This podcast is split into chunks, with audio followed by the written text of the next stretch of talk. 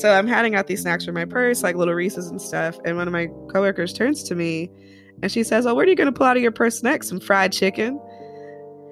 Right. And so I was just like, What? And I'm like, Who would think I would ever be able to be that savvy to sneak an entire bucket of fried chicken in my purse? Like I'm I'm good at what I do, but like, come on, that's a bit much. Oh yeah. We are going to go there. That's my guest on this episode of the Mic Drop Moment, delivering the first of many mic drop moments that happen during the course of our conversation. I love this one, and I can't wait for you to dive in. We talk about so much on this. We take on leadership. We talk about the state of diversity and inclusivity. We talk about the danger in our assumptions where satire begins and ends, and sometimes where it doesn't even start in the first place. I talk about my own coming out story and the narratives that impacted the way that I felt in the world. We also take on diet culture, fear based narratives, imposter syndrome, and the issue of diversity in the speaking industry today. See, I told you, it's a big one. My guest today is Christina Blacken. She is the chief story strategist and founder of the newquo.com. It's a culture and communications consultancy group that helps leaders rebrand and rewrite their unique voice to navigate change and create status quo breaking communications. She spent the last 10 years using story to drive action. Everything from motivating 300,000 young people to volunteer on various social causes to closing $6.5 million in profits with teams she's worked on throughout the various industries. She's also taught 302 leaders in her own proprietary workshops on how to create culture change all through the power of story. You know, it's someone I love, right? She's also a great performer. I love the way that she combines her high energy entertainment style of singing with actionable tips that leave people ready to go out and change the world. You can also check out some of her work at Elle, Cosmopolitan, Marie Claire, The Huffington Post, Mogul.com, Attention.com, and Thrive.com. And if you want to connect with Christina, you can head over to thenewquo.com. You can also find her on Instagram at Christina Blacken or check out her podcast, which is one of my new favorites called Sway Them in Color. So without further ado, let's roll those credits and get going. So you have a story to tell, and you wonder how to own the stage and give that killer speech that will captivate the masses. You don't just want to speak to them, you want to transform your audience. Welcome to the Mic Drop Moment.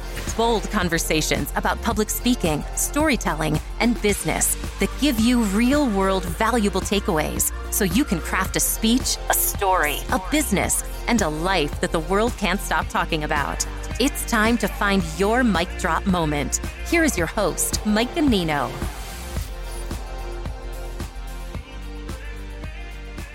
Yeah, I started listening to uh, Sway Them in Color last week because I was getting ready for the interview, and I just it's I love the guests you've had on. It's like uh, people that I've not I've not heard. It's so it's so common in this industry to hear from the same voices all the time. Oh my God, yes. This is, that was one reason why I started it because I was like, you know, there's so many interesting, incredible people who are not famous, who are not on stages, that have so many things to share and say, and they should have a platform because I think they're far more interesting most of the time. And so I just put out a referral and asked people to send really dope people of color to me, being like, hey, you know, I want to talk about creative courage and leadership lessons from those acts of courage from people who you won't typically see or hear from. So the I even edited an episode today from a woman who's a shaman, which is pretty dope. That's she cool. essentially like left a top 1% position at a $250 million company as a sales consultant to become a shaman.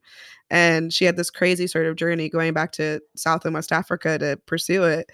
And so our episode is like really deep and spiritual. And she talks about a lot of things she went through to get there. But I was like, yeah, you would never hear that on most podcasts or like most business or leadership podcasts. So I'm excited and proud that it's like been going decently well so far because I have no idea what I'm doing, but I'm like putting it out there.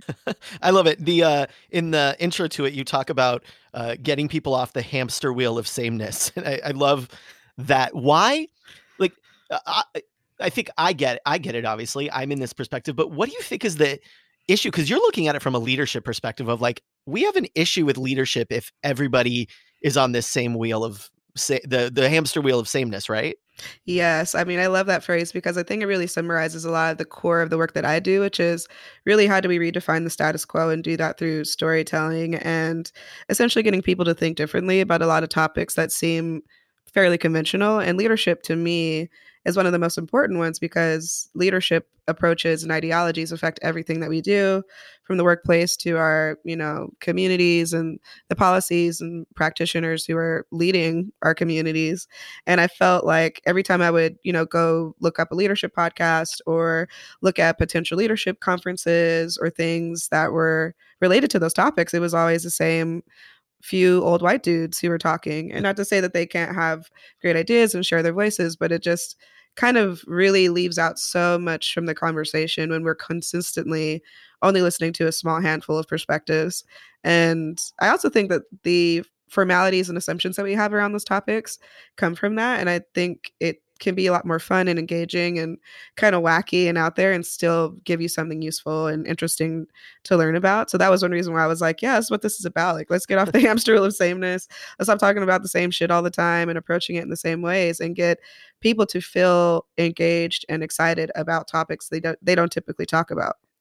Well, and it's it's an interesting like what is that called a, a, silo or a vacuum because i think also you run into this thing where sometimes i run into people the only examples we hear are someone who runs apple someone who ran disney someone who ran walmart someone who ran southwest and it's like i feel in some way it also abdicates responsibility and takes away responsibility from people to say like well no i can lead really great at my small bakery like mm. we think mm. that the only way to do it is to do it in that one thing and so it's it's it takes away our ability to say wait do we all have to be apple for what we do to be valuable? And i think that that's part of the the wheel of sameness that's dangerous too is is this challenge of there are other ways to do it than these five examples we all keep seeing everywhere. Yes, exactly. I think I was actually having a conversation this last weekend at somebody's birthday who had like gathered a group of women who are all really smart, entrepreneurial, doing their thing.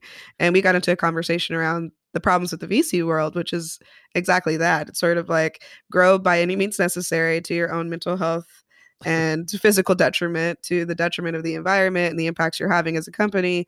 And your success is measured solely by can you grow, you know, grotesquely large as quickly as possible, regardless of the impacts. And I think there's so many issues that have come from that. This idea of people have to all kind of follow a very specific linear path to success or else they're not seen as useful or should be paid attention to. And in fact, there are so many companies and even small businesses that have been around 30, 40 years and they're making a couple million in revenue or whatever that number is. And no, they're not the billion dollar apples of the world, but they still contribute significantly to their community, to bringing great products, to employing people.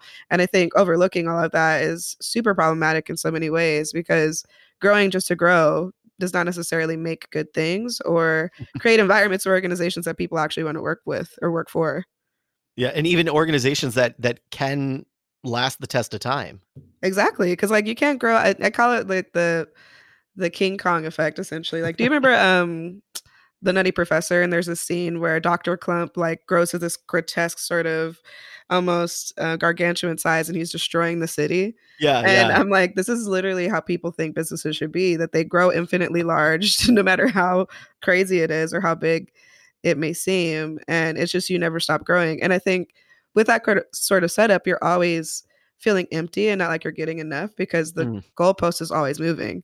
I've worked in companies where every quarter we would hit our goals and they were aggressive, like out of the out of reach goals and we would somehow miraculously hit them and we didn't even have time to celebrate and acknowledge it because we were already on to the next biggest goal.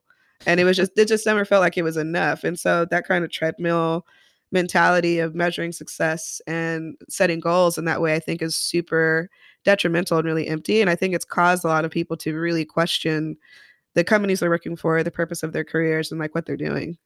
Yeah it's so dangerous it's it's such a common thing too. I, I have a client who was talking about uh, their sales team, and they set a sales goal for these folks, and they beat it. So then they changed the sales goal, and we're like, well, they could beat it, so we have to set it higher. And it's like, no, that's that's not the, that's not the point. You you already set this in place. They did what you asked them to do. It doesn't mean you keep changing it all the time.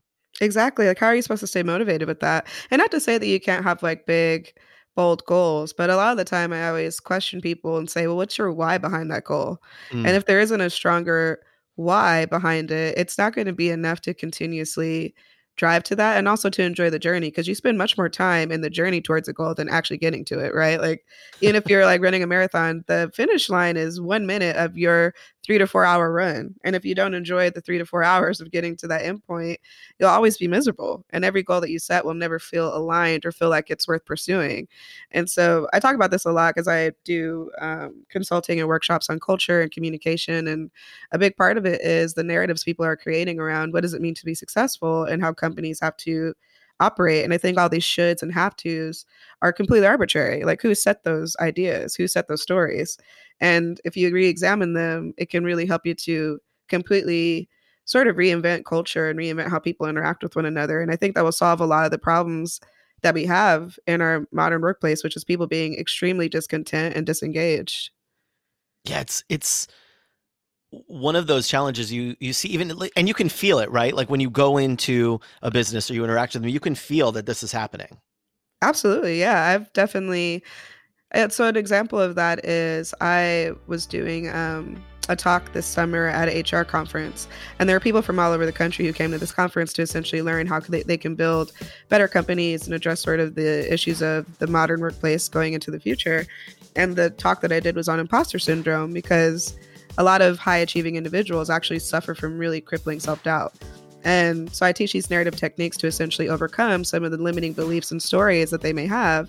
And I had people who came up to me after and they were like, you know, this is the first time in my entire career I've ever been given tools to think about this stuff or to overcome it. And I didn't realize how much it was impeding the goals I'm setting, the ways that I'm stepping up in my job or my position, the ways that I'm potentially interacting with other people. And I think so many organizations overlook how small ways of communicating actually affect how people feel on a day-to-day basis. And if people feel, you know, like they like they don't deserve what they've created, that they're not worthy of being in certain positions or having certain titles, that they can't be them, their full authentic selves, you're going to have a culture that completely fails and organizations that fail. And we we're seeing that spectacularly happen right now in the news with all these companies sort of imploding in terms of their culture and in terms of, you know, look at WeWork, look at what just happened with Away. I don't know if you saw the article that came out about Away, yeah. but they're sort of like the starling in the startup world. Uh, you know, they have a suitcase uh, product and they essentially sort of re- were reinventing travel and had huge marketing campaigns. And the CEO is this woman who essentially had some kind of toxic approaches to how she built culture in terms of saying that it was about radical feedback and building things as quickly as possible when really she was emotionally abusing her employees. Very, it was very clear after reading the interview that had like 14 employees that they had interviewed about their experience there. And I remember the article got posted into an entrepreneurship group that I'm in, and there there was kind of like a split conversation around the article. There were some people who were like, "This is trash. This is exactly what's wrong with the VC world. We need to fix this shit." There were other people who were like, "Well, that's just how the startup world is. And when you're building something, you've got to work long hours, and people should just expect that they have to kind of put their nose to the grindstone."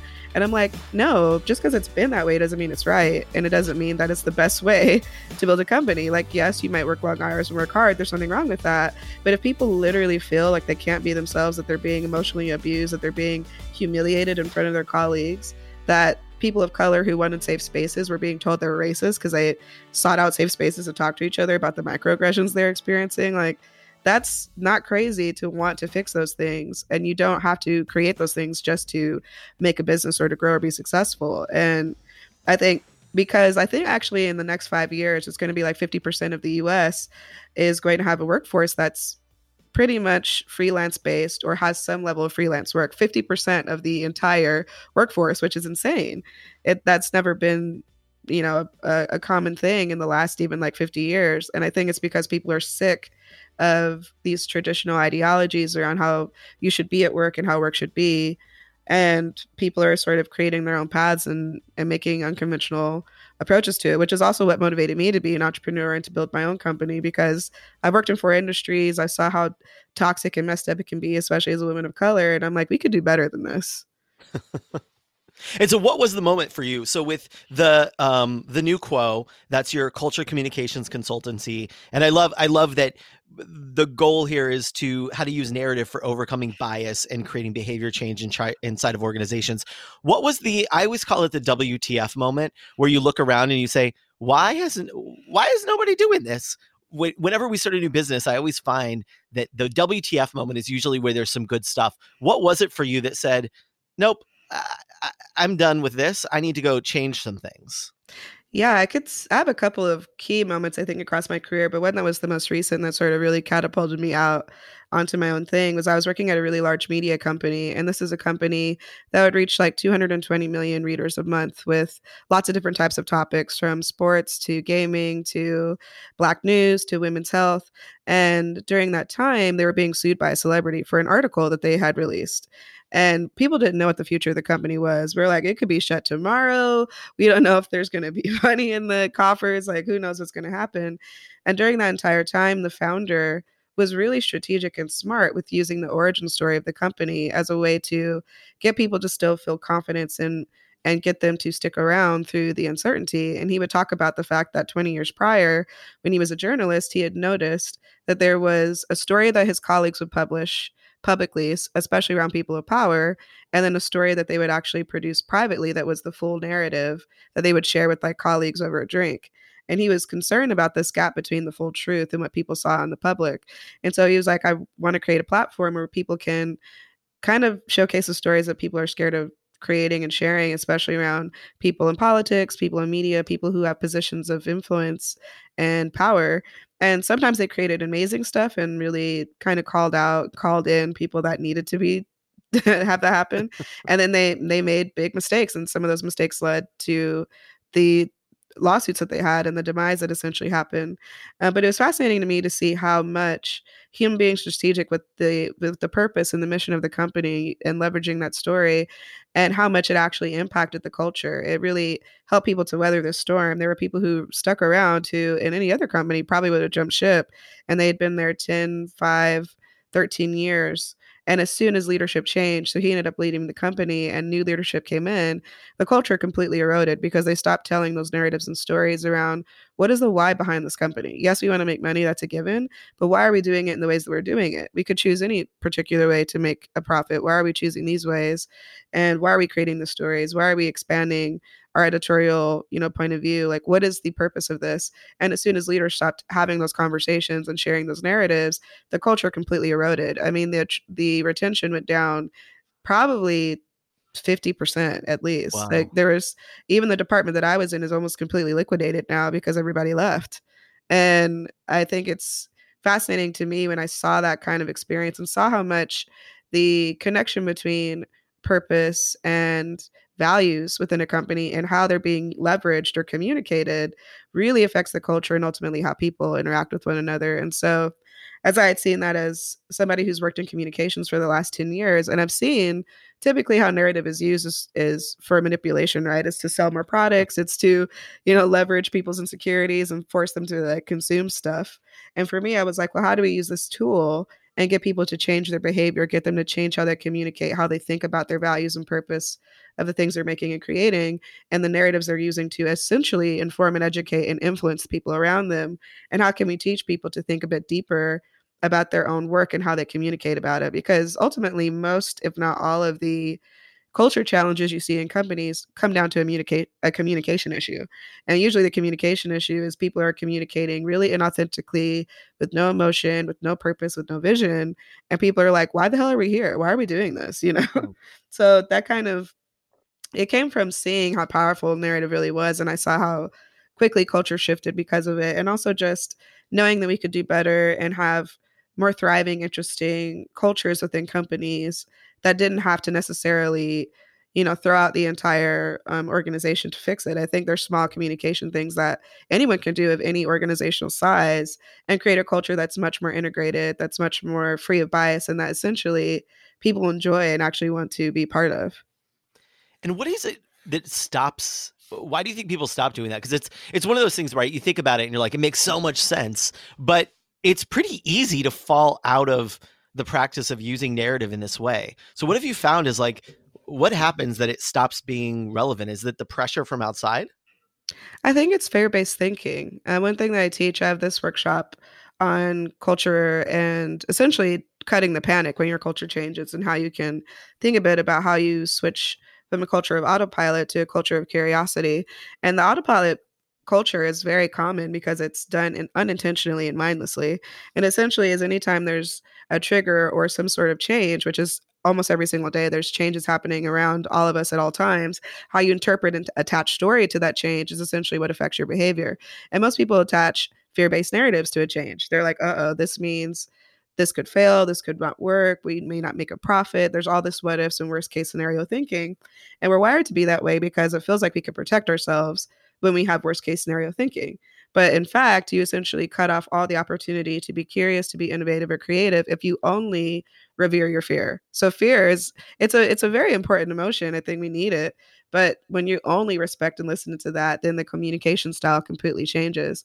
And so that's how you get breakdowns in um, culture when it comes to assumptions being made by people, microaggressions that occur, distress that happens.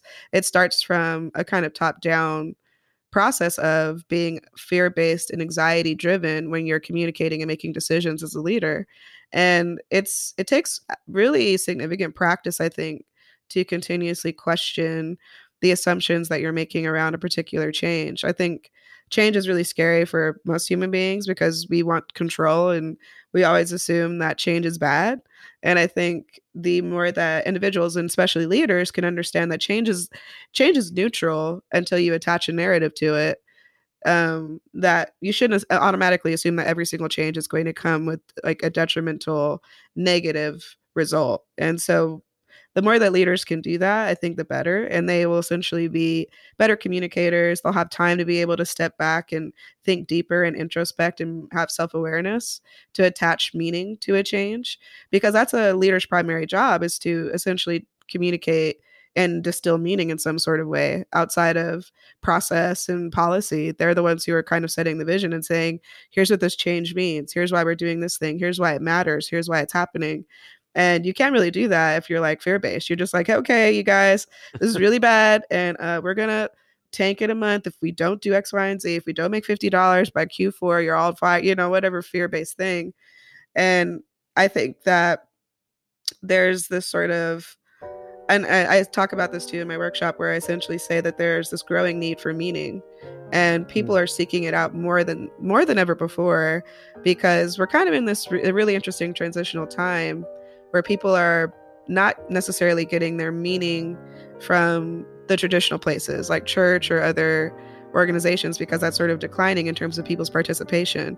And so people are seeking more and more of like, why am I in this career? What does this job matter? Like, what is the purpose and impact of it? And you don't have to be in a nonprofit space to still want those things and to still want a deeper meaning to your day to day actions and to your life. And meaning can be as simple as, why it's important, the impact it has, the problem you're solving. It doesn't have to be super esoteric or even deeply spiritual to still have some sort of meaning attached. And that growing need means that leaders have to think at a deeper level with how they communicate and not just be emotionless robots who use fear based tactics to drive behavior, to influence people.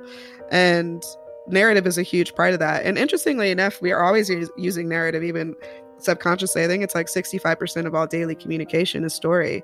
So we're doing it without thinking about it. But if you don't, if you're not intentional and focused with the way that you communicate, who knows what kind of narratives you're sharing and, and how some of them may be detrimental or negative or biased or full of nonsense, you know? So I think the mindfulness part of it is a huge part of the equation that I think more and more people need to consider.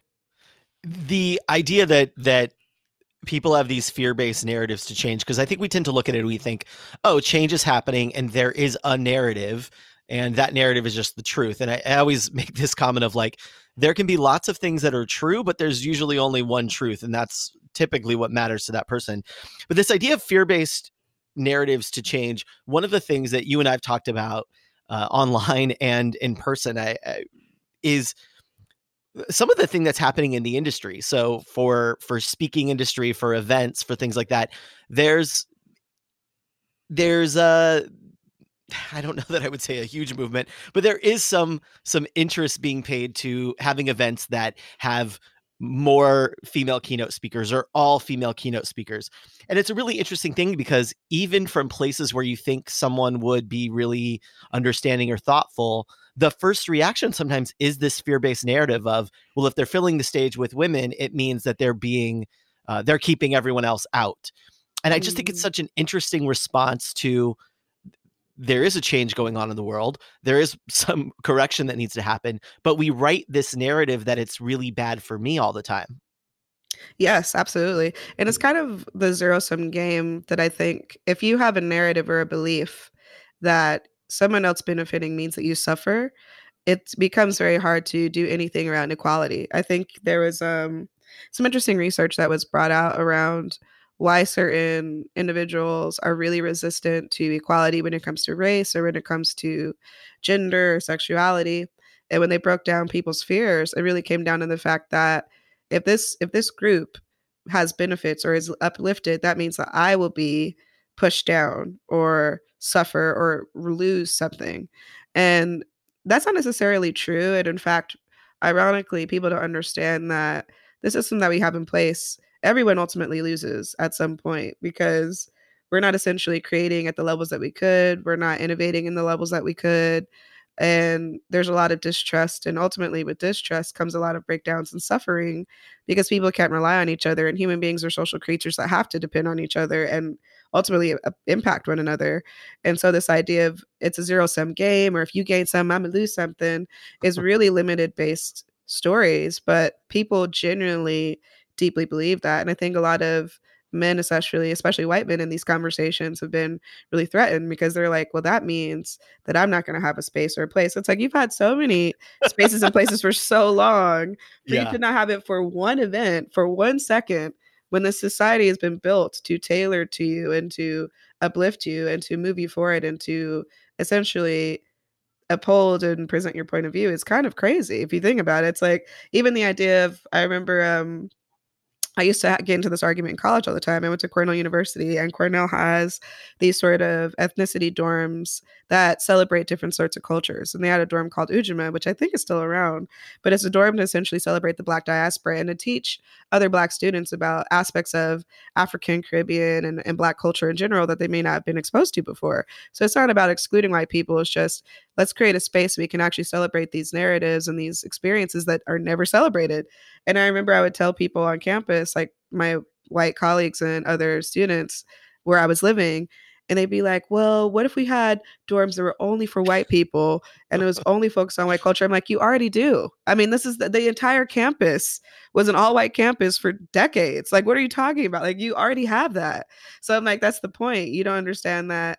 Because most people understand and believe that certain cultures are the default for everyone, and they don't understand and realize that those cultures are actually exclusive and insular then for them it's an eye-opening moment for them to be like oh wait i've had lots of space. I've taken up lots of space for a very long time and someone else getting a chance doesn't mean that i can't i'll never get space again or that i've never been able to have my voice heard. That's the absolute opposite. And it's such a challenge to think that that our it, it goes it also goes back to this idea of of intersectionality you talk about this in your keynote uh, being from utah and, and what that taught you and there's this idea of like well I have this one specific experience, and so everyone must be having this one specific experience too. And the reality is, there's so many, so many shades to that, and it's so easy for people to get stuck in that. And I do think it goes back to this fear-based narrative that you were talking about. With I don't you know, if if they're if we're carving out an event and all the keynote speakers are going to be women, then that means I can't speak there. And it's uh, again, like you said, well, there's a million other events for a very long time where every single person has been a white male over the age of 45. And so there's this pendulum swing that has to happen. And so in the work that you do, how do you bring in this idea of intersectionality? Because I think for a lot of people, it's different. I mean, even even for me, I'll look at it sometimes and say, okay, well, I'm a I'm a gay white man, so I must have the same experience as other gay white men. But it's like actually, no, there's all of these other pieces that if you slice me, I'm I'm quite different. How have you found and how have you been able to incorporate that into the work you do in your workshops and speaking? Because it feels like a fundamental piece of understanding what's going on. Absolutely. Yeah, that's a really great question because I also do workshops on unconscious bias because bias is really tied to storytelling as bias is based in narrative and based in assumptions that we make about people who are not like ourselves. And one of the things that I teach is to essentially help people to unpack their assumptions. There's questions that they can ask themselves when it comes to the the things that they're believing around groups that are not like them and also about their own abilities and questions are really powerful because it forces you to self-examine and have this introspective process of being able to impact your own stuff because if you think about it most people in life spend very little to no time being introspective, being reflective, doing deeper work on their own sort of behaviors and the drivers of their behaviors. And that's kind of terrifying when you think about it, especially if a majority of people who are going into leadership are required to have a deeper self awareness so that they know why they're doing what they're doing and ultimately how they can align people correctly to opportunities and developing their skills. And so I ask people to go through sort of these reflective writing exercises. A lot of my workshop uses the power of expressive writing to essentially help people to unpack some of their assumptions and their behaviors and ultimately to understand and hear each other's narratives. So one thing that I do is called a diversity story circle where people in a team or in a group who are doing sort of a diversity training each get to share a story around how their identity has actually been part of them being treated differently or feeling excluded in some way. And identity could be race, gender, class, ethnicity, the able bodied, not able bodied, sexuality, religion, all these things. And it's fascinating because every single person, even if they seem on the outside the most privileged person potentially in the room, has some sort of story that is unexamined or untold around being treated differently because of who they are, whether it was a class thing, whether it was a values based thing. And I think that's really powerful when people hear those narratives because they can understand that the human experience is so complex and we have we all have levels of privilege. We all have levels of oppression that we've gone through. And being able to hold those truths at the same time is really difficult for people until they can attach a story to it because stories are actually wired for our brains so that we can remember things faster make quicker decisions and ultimately assume certain values or uh, meanings behind things. And so when you hear someone's personal story it kind of makes you sit back and think, wow, this person has multiple aspects of their identity that I didn't even know was possible. Like examples, I did a this sort of experience with the nonprofit board a couple weeks ago, and most of the people on the board are white. They're white men, and there's like a mix of a couple of people of color, and and there are women. That's maybe like 50 50 when it comes to women and men. And there are a couple of people in the group who at first had a hard time trying to figure out like, well, how is my identity ever really made me feel excluded. But every single one of them could find an experience in time that you could never know about them just by looking at them. There was one individual who he passes as white, but he was actually he's Arabic and speaks Arabic and you know has cultural um, understandings because of it. And he was out in public after 9 11 and was speaking in Arabic. And a group heard him and essentially he got into an altercation with this group and they beat him up so bad that he was sent to the hospital. And he was like, up to that moment, I never felt like there was anything about my identity that would ever be used in that sort of way because when people see me, they assume I'm a, I'm a white man. And so I've had certain privileges because of that, but at the same time, because of my my religion and my culture and my language, it's come out in certain ways unexpectedly that have been really eye opening. And there's another individual in that group who is a, a very wealthy individual who works in real estate, and he was like, you know, the one time that I actually experienced this was when I was going into these real estate circles with very powerful people and understanding my values were very different from theirs in terms of the impacts that I wanted to have and the things I would and would not do. And I was actually ostracized and kept out of groups because people felt like I was too much of a bleeding heart or didn't wasn't on board for making profit by any means necessary. And so he had a really difficult time in his career at first because of his values. And so it was interesting just hearing all these different stories and perspectives of every person's intersectionality is really disclosed and examined when we kind of ask ourselves the right questions and we're willing to go there and to see people's full experiences past the surface. Yeah, it feels like there's some it feels like there should be some responsibility for each of us to kind of say wait a second let me let me just question this more often because it's really easy to look at to look at other people and say i think i get everything about you. Uh, even people that look like you it's easy to look and say oh you must be all these same things and yet there's probably this whole other world that's much more interesting underneath Yeah, and it's so easy to not assume things. Like that's the number one thing I teach people is stop making assumptions and broad generalizations because you'd be surprised the amount of generalizations and narratives people hold about groups. All women do this, all men are that, all Asian people are this, all black people do that. It's like if you operate that way in terms of your thinking, the way that you interact and communicate with people is going to have those same sorts of you know indications and people will think you're you're crazy and like not want to work with you and it's because a lot of the time we're not taught to even question those things. You just see them as absolute truths about the world, when in fact, those stereotypes and assumptions, it makes it quick and easy for you to navigate, but it doesn't allow you the beauty of seeing the complexity of, of the real experiences of people. And so I teach people to stop making assumptions and to ask open-ended questions because when you ask questions you allow the people on the other end to be the experts of their experience and you get to learn things about them without being an asshole or making these broad generalizations about them and so i think people need to be taught how to ask better questions of each other because it mm-hmm. allows you to have better conversations and um, communication with one another and also to just not make huge assumptions and sometimes it's hard because we make you know impressions in the first 30 seconds of meeting somebody. But you'd be surprised. I, and I especially, I especially notice it with certain generations. I think older generations, they've lived in a specific sort of world with a specific sort of point of view, with a lot of rigidity when it comes to traditional roles of how people should be and how the world should operate. And I think it's it's changing and, and older generations are becoming more and more open to it. But being able to question those assumptions is super powerful because it allows you to build genuine trust and connections with people instead of putting them into these labels and boxes. Like I've I had an experience, I think I've probably talked about this on other podcasts when I was working at that same media company I mentioned earlier. I went out with my coworkers one evening and we went to the movies and I brought snacks in my purse because I'm a frugal woman and like, you know, movies in New York City are damn expensive. So I'm handing out these snacks from my purse, like little Reese's and stuff. And one of my coworkers turns to me and she says, Oh, what are you going to pull out of your purse next? Some fried chicken. Oh my gosh.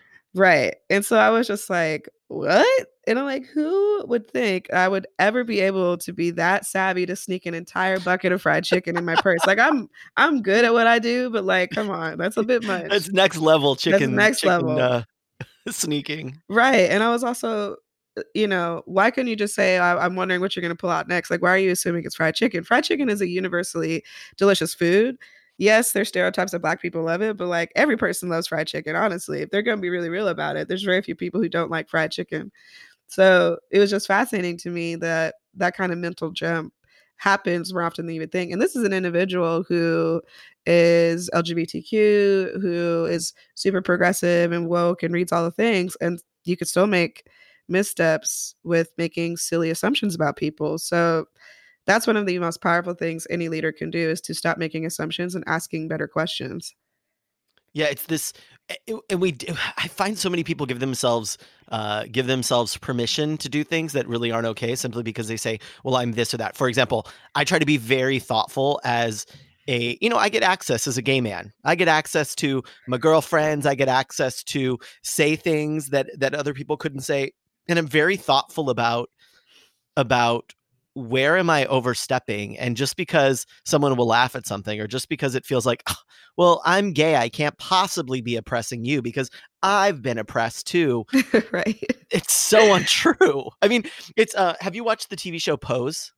Uh, yeah, I have. Yeah, so great. And I just think it's such a great example when when Blanca is thrown out. It's the 80s. It's it's happening in the 1980s, and there are these uh, trans trans women who are uh, doing shows and doing what in the 80s you had to do to get by and she just wants to go into this bar and so she goes to the gay bar. But the gay bar is full of gay white dudes who are wearing their like you know their vests which today would be from like patagonia or uniqlo or something. They're wearing their vests and their button up and they like throw her out and it's it's so interesting to think of how people fight to get to the position where they're accepted and then very quickly will step on the people who who uh, don't have that same privilege.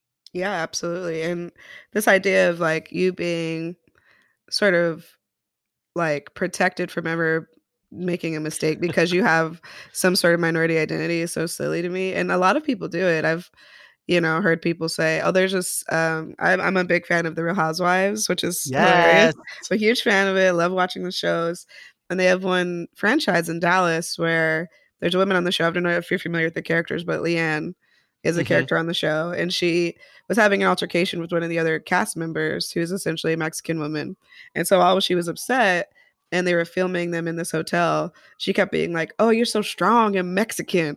Why don't you, you know, just saying things about her being a Mexican that look it was really questionable. Like I was like people were just sort of essentially being like, "What are you saying? It sounds racist. It sounds like you're trying to use her identity. It's she's less than because she's Mexican." In her comments, right? And her response at first publicly was like, "I've slept with Spanish people before, and oh I've got gosh. Mexican friends. Well, I would never be racist." So it's like, do you know that slave owners slept with slaves? Okay, that doesn't just because you slept with some one of the groups that are being oppressed doesn't mean that you're automatically like negated from ever doing anything oppressive or questionable or problematic. Like it's crazy to me that people use that as their like get out of jail free card.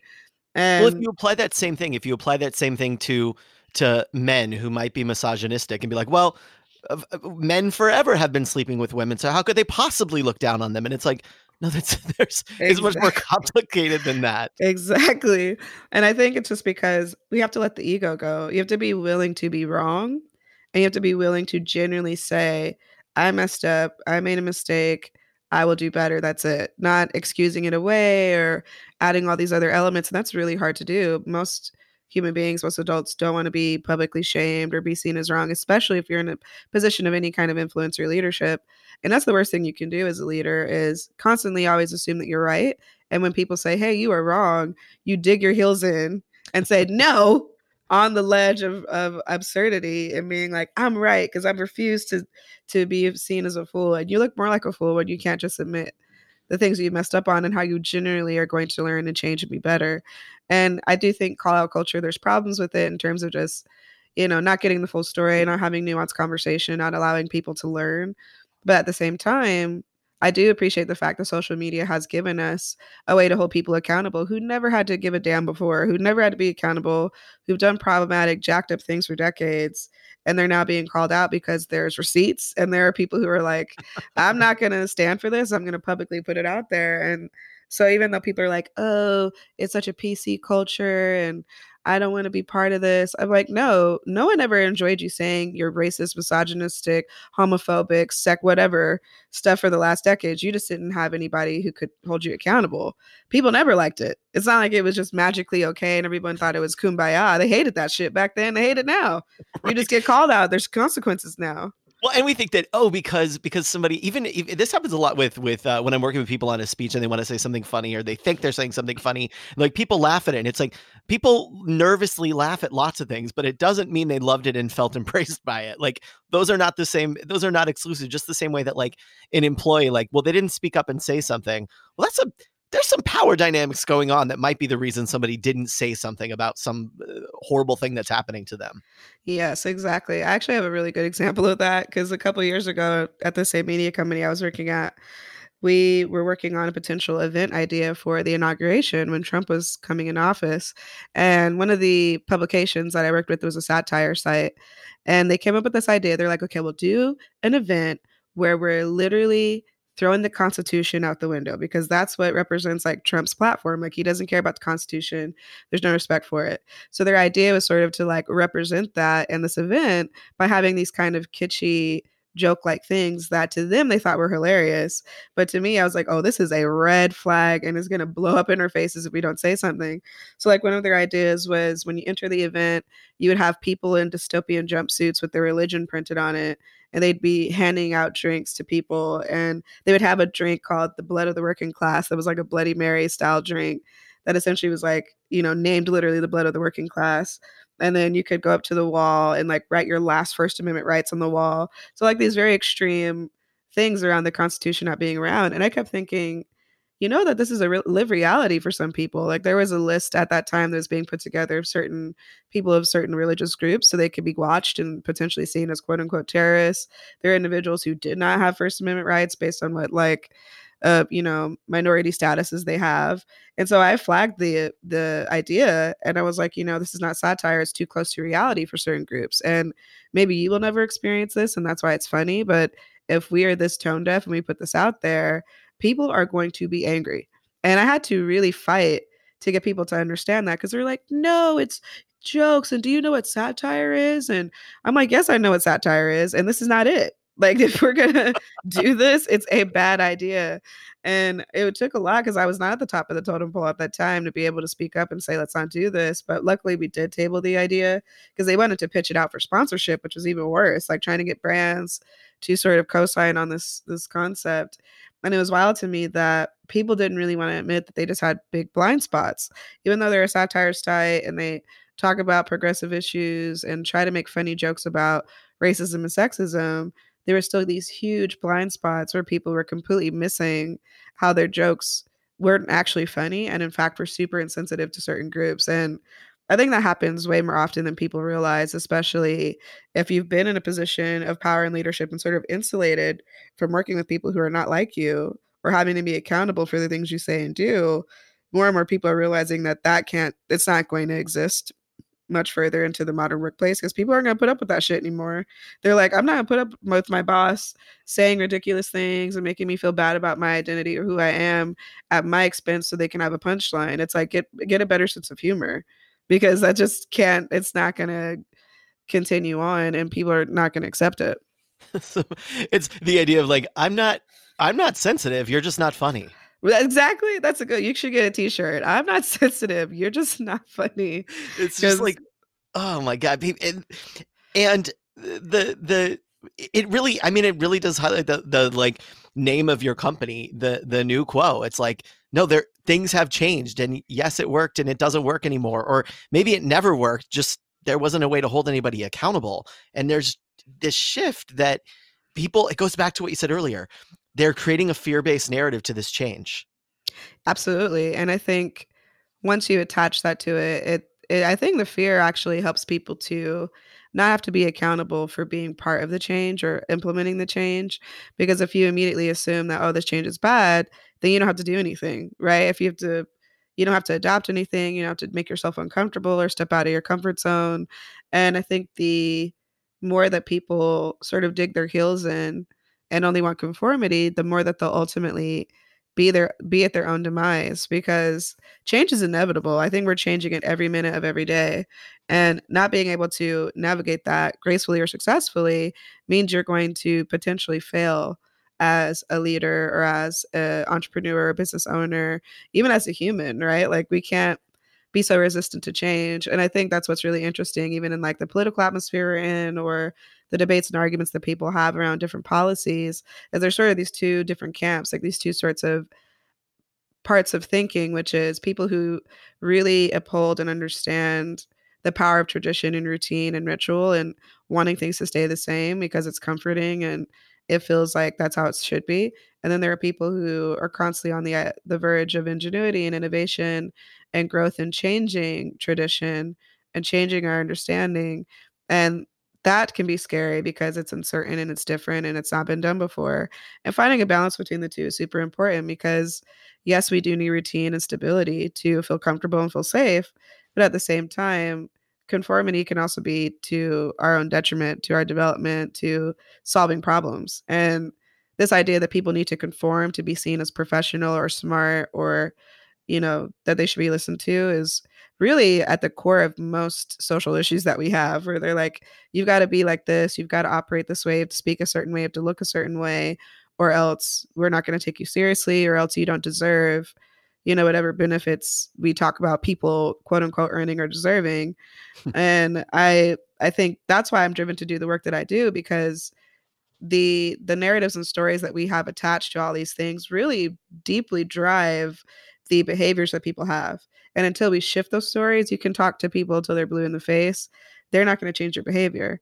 And I think being able to understand the power of that more and more will really help to solve some of the bigger issues that we're facing in our society because you know even if you think about comedy or entertainment a lot of what those those vehicles do is they teach these narratives they teach narratives around women and men and and what it means to be the sort of uh, you know character and people adopt those things as truth over time and it's kind of crazy and, and frightening but it's also the reality of how human beings work and how their brains work so the even though people are like oh everybody's being so sensitive we're doing ourselves a disservice to not examine those things because we don't know what problems it could create in the future well, and I think it's interesting to talk about uh, the people that are saying everyone is being so sensitive are also being incredibly sensitive. like, you're sitting over here crying about somebody being too sensitive. Like, aren't you now being too sensitive? Right. It's like, oh my gosh, I don't get it. You know, it's interesting. I was I posted something earlier this year around uh, coming out and was talking about my story and this and that, and somebody commented and said and my story was not that like my my mom was positive you know about it and and loving about it i didn't have that story and somebody commented and said well if my son came out to me he would know i loved him we talk about it and this and that and i said right but it wasn't that my mom didn't love me it's that i spent 19 years of my life watching television that said only only straight couples are good that only straight couples have babies that mm. only straight couples have normal relationships like that that a boy is supposed to do something that i'm supposed to have a hot wheels and the mcdonald's toy like because it's called a boy toy and if i wanted the doll it was a girl toy like that's the kind of stuff i think people don't realize is that the media the television the eh, everything we experience creates all these narratives for us and even if we're in a loving environment even if we're in a loving workplace where everything seems fine we walk in with all these other stories. We do and it's so i mean it's incredible that you had you know supportive family unit for your coming out experience, but you're absolutely right that even if you could be in a loving environment, if you don't see yourself reflected in some positive way out in the world, it becomes really hard to feel confident and to feel loved and accepted and, you know, nourished by society. And I think, you know, that's why people always talk about how important diversifying stories in the media and entertainment is because I remember growing up and you know, being raised in Utah, I was like the only black kid in a lot of my classes. I wasn't Mormon, I wasn't Republican, and so not ha- being part of the in group, I never really saw myself reflected in my teachers and leadership and on TV. And my mom and family took it upon themselves to put me and my sisters in these places where we could see people like ourselves and we could consume, you know, culture and media that was around positive black you know achievement. I had my grandmother had this like book of black invention. It was like a huge encyclopedia. And i remember i would open it and be like oh the first open heart surgery was done by a black individual. Oh the the stoplight was invented by a black person. Oh the ironing board. It's like all these things were invented by you know black individuals at some point in time. And i remember reading those things being like wow it's so cool and i was in like elementary school when i was reading that and i think if i hadn't had certain books that celebrated black ingenuity and creativity I probably wouldn't have felt as confident or as excited about my culture, my history, my group without that. And it's kind of crazy to me that people don't understand and see that because if you turn on the TV and you see only a certain kind of group or people 90% of the time, at some point in time, kids start making up their narratives around why that is. They're like, why don't I ever see people with big natural hair on TV? Why don't I see people who are in loving same sex relationships? Why don't I see people who are not conventionally attractive all the time or uh, not that aren't super bone thin and, you know, very svelte? Like, there's all these things. And I think that once we start realizing that that's just we've created a narrative, but doesn't mean it's the the truth or this absolute. We can start to kind of deprogram and unprogram all these negative narratives that people have attached to their own value as a person. And I actually I was listening to this podcast of a friend a couple days ago. They did this episode on diet culture. And the woman that was on is a proponent of healthy bodies at every size. It's sort of this ideology around how you can still live a healthy and active life. And the ultimate goal isn't to get smaller you could get smaller maybe while doing this, but it's really about taking care of yourself mentally, physically, emotionally, and not necessarily striving for some unrealistic, un really like arbitrary ideal of what it means to be a healthy fit person. And she was talking about how diet culture was constructed purposely kind of at the turn of the century to sell more products. It wasn't because it was really based in like research and health practices and making sure that people feel good. And it's it's kind of wild that so many people especially women in particular are significantly impacted by diet culture. I think everybody is but women to an extreme. And how much brain power and energy women are spending on trying to conform themselves and like mold themselves into this thing to then be accepted to then have a fulfilled life. And if all your brain power is used to constantly try to change who you are to fit this mold or this narrative who knows what you could have done instead if all that brain power was used for something else.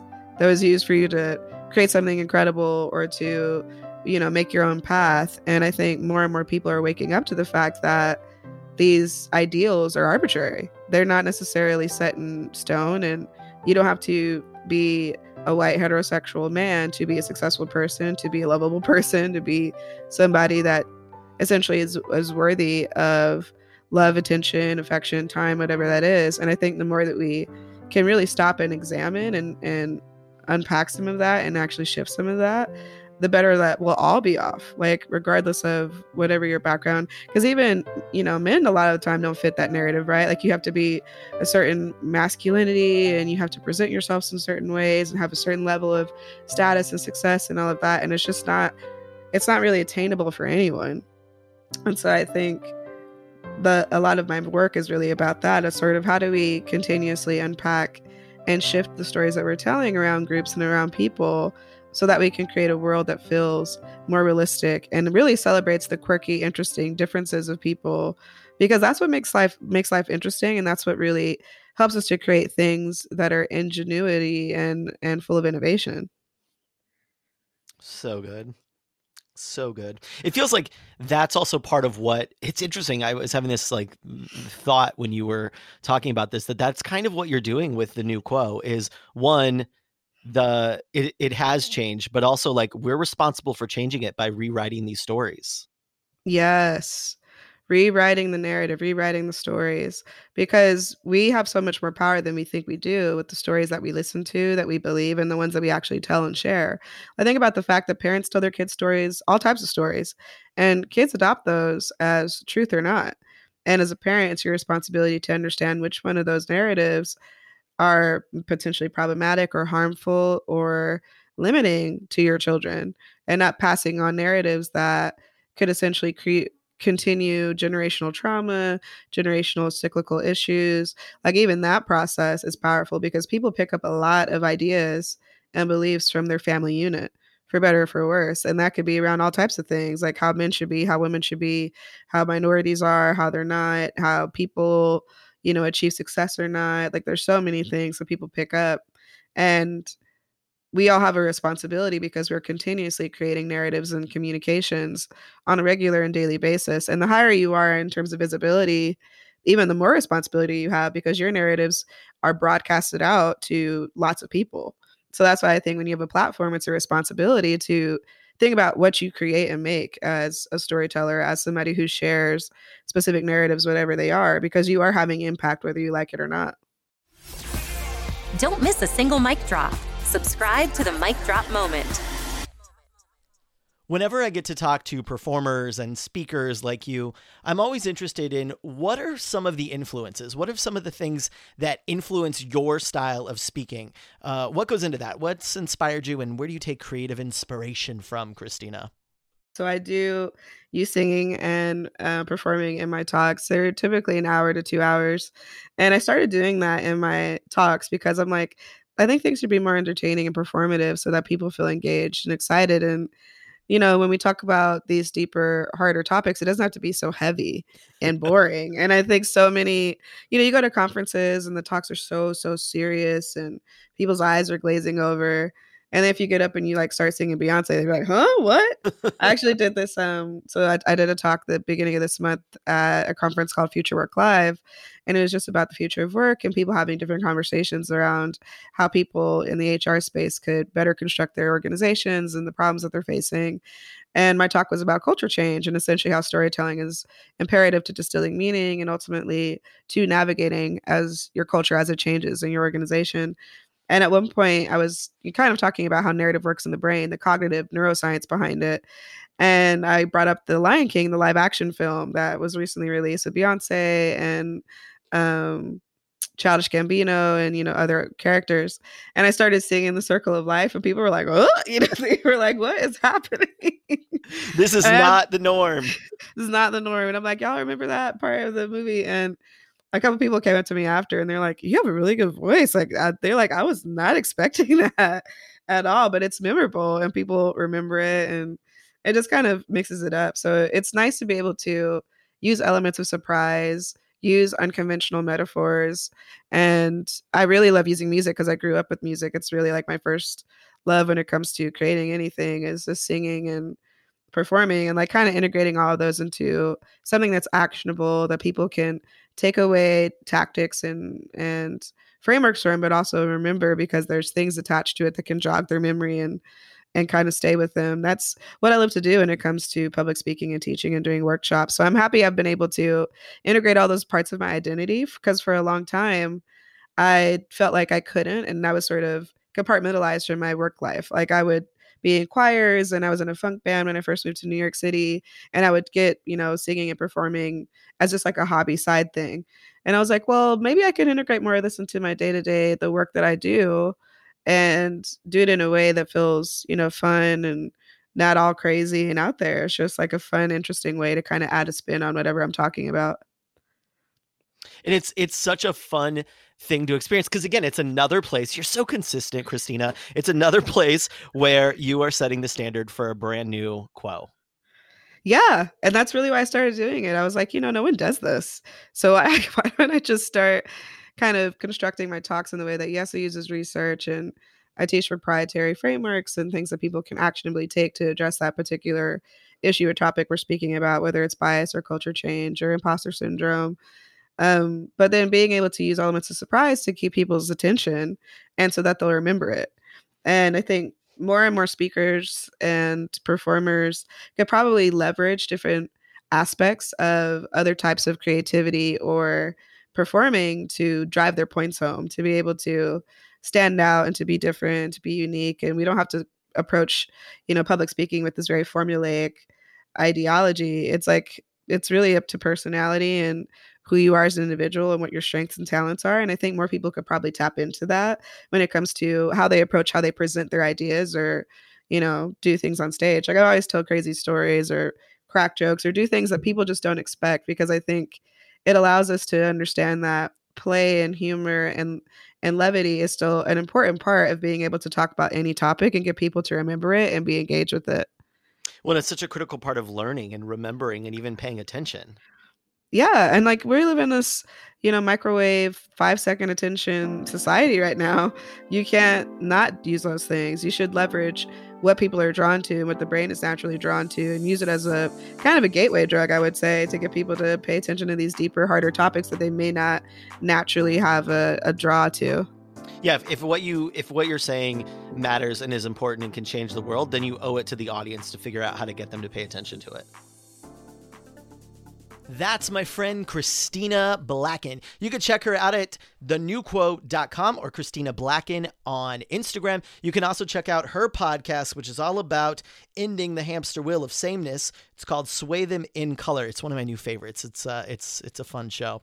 And if you like this show, I sure would love if you subscribed and left a review on iTunes. It's kind of like currency for us podcast folks. So I'm always begging folks, if you love the show, leave a review. It means a lot to me. Anyway, have a great one. We'll see you on the next episode of The Mic Drop Moment.